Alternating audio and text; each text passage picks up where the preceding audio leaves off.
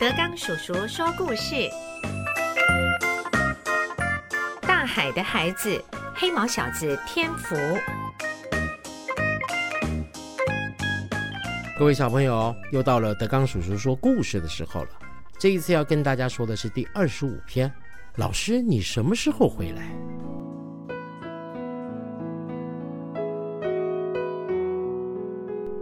真快，就像天福骑车咻的冲过去一般，时间也咻咻的飞过。天福复学读国中快一年了，暑假之后要升国二，只是天福骑车可以刹车，可以停住，但时间却不能停，过了就成为回忆了。海边沙滩上，孔老师和天福躺着看星星，点点闪烁亮光布满了夜空。过去的一年也闪耀在孔老师的心头。天福和同学相处没什么问题了，已经不在意别人把他当作搜寻的焦点，对背后身前的窥视议论也不再敏感。他还会主动和大家打招呼，一起打扫或运动的时候，总会小心地避开和别人肢体碰触。虽然多半是别人好奇，有意要摸摸他的胳膊，摸摸他的脖子，天福当作没察觉，不作声，甚至于他先说对不起，闪让一边。我这一身的黑毛是宝贝，要小心保护。其实这个说法很有意思，让孔老师也很意外。他很欣赏天福正向的看待自己身体长相的心态。没有人欺负天福，因为没有人比他会做事。在国中校园里，只要有一项能力表现突出，就被当作偶像英雄。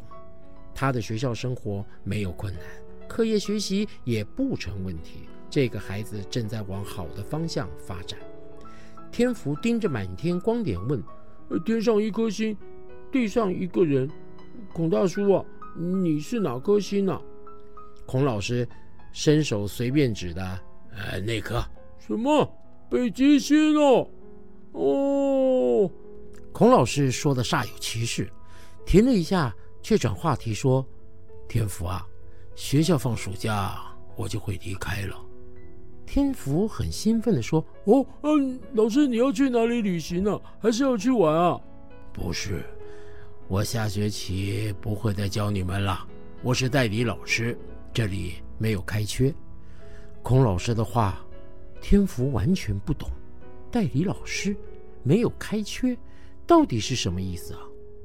你不教我们是要教别的班吗？别的年级吗？为什么不再教我们了？天福问的孔老师舌头打结，呃，这个，呃，其实我的工作机会呢，只有这一年啊，时间到了就要走人，再去找工作。哦，像愚公那样吗？我们这些学生都是一只一只被捕入网的鱼吗？天福脑袋很混乱，怎么会这样呢？我才刚觉得学校生活没有那么讨厌，老师没有那么可怕，以为孔大叔会让人安心。是可以信赖的老师，但是竟然要走人了。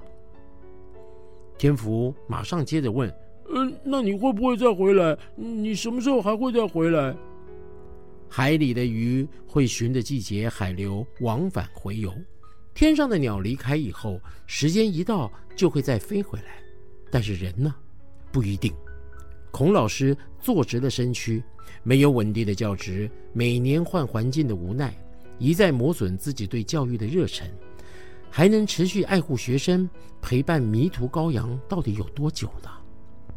孔老师说：“天福，这件事情先告诉你，暑假之前你的研究会有结论吗？”哎，天福突然发觉，哎，你知道哦，天福经常去学校的图书室翻书，找跟航海有关的资料。图书室的徐老师请他帮忙整理书架上的图书，趁机呢也指点他去看了一些科学杂志。起先天福只是随意的看一看，以图片为主，偶尔读点文字说明。一段时间以后，他开始找特定主题，海中世界、航海探险，甚至于造船机械、雷达、无线电等等，都有了兴趣。学校的功课反而不怎么花时间去读了。天福就心想。是徐老师告诉你的吗？这学期开学不久，阿公抓了一只变种的鱼，带回来先养着。天福立刻想起自助旅行潜水的事情，跟他交谈了鸡同鱼和大群海鬼，兴趣来了，有意要弄清楚这变种鱼的事情。徐老师特别为他开列了一张长长的书单，还教他如何用笔记摘录重点。初步的研究方法知道了，剩下的就要靠自己下功夫，搜集整理。书单内容五花八门，连 DNA、核废料、海水污染、塑化剂、食物链、生态环境、生态多样性、生态永续发展、大气变化、极地冰山崩裂，各种的议题都包含了。天福老实的说：“我还没有读完那些书呢，嗯，也不知道要怎样做结论。嗯，暑假我应该会到海里找一找他们。”也许实际去海里访问那些鱼，会得到更多的了解。像孔大叔到家里来看他，也是一样的。说不定鱼搞不好还会帮我做结论哦。天福笑了，这点子还真是奇妙啊。孔老师暗暗的点了头。这孩子曾经离开校园，排斥上学，复学以后表现的让人刮目相看。天福才是那颗北极星吧。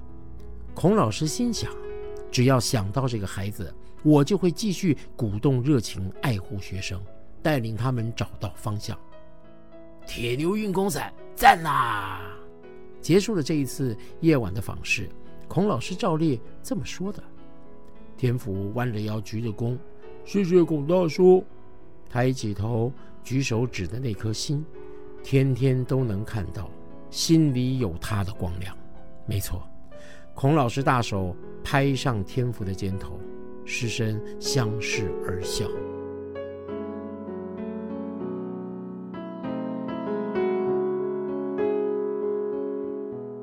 第一届播客大赛开始喽，请上好好听 FM 了解详情。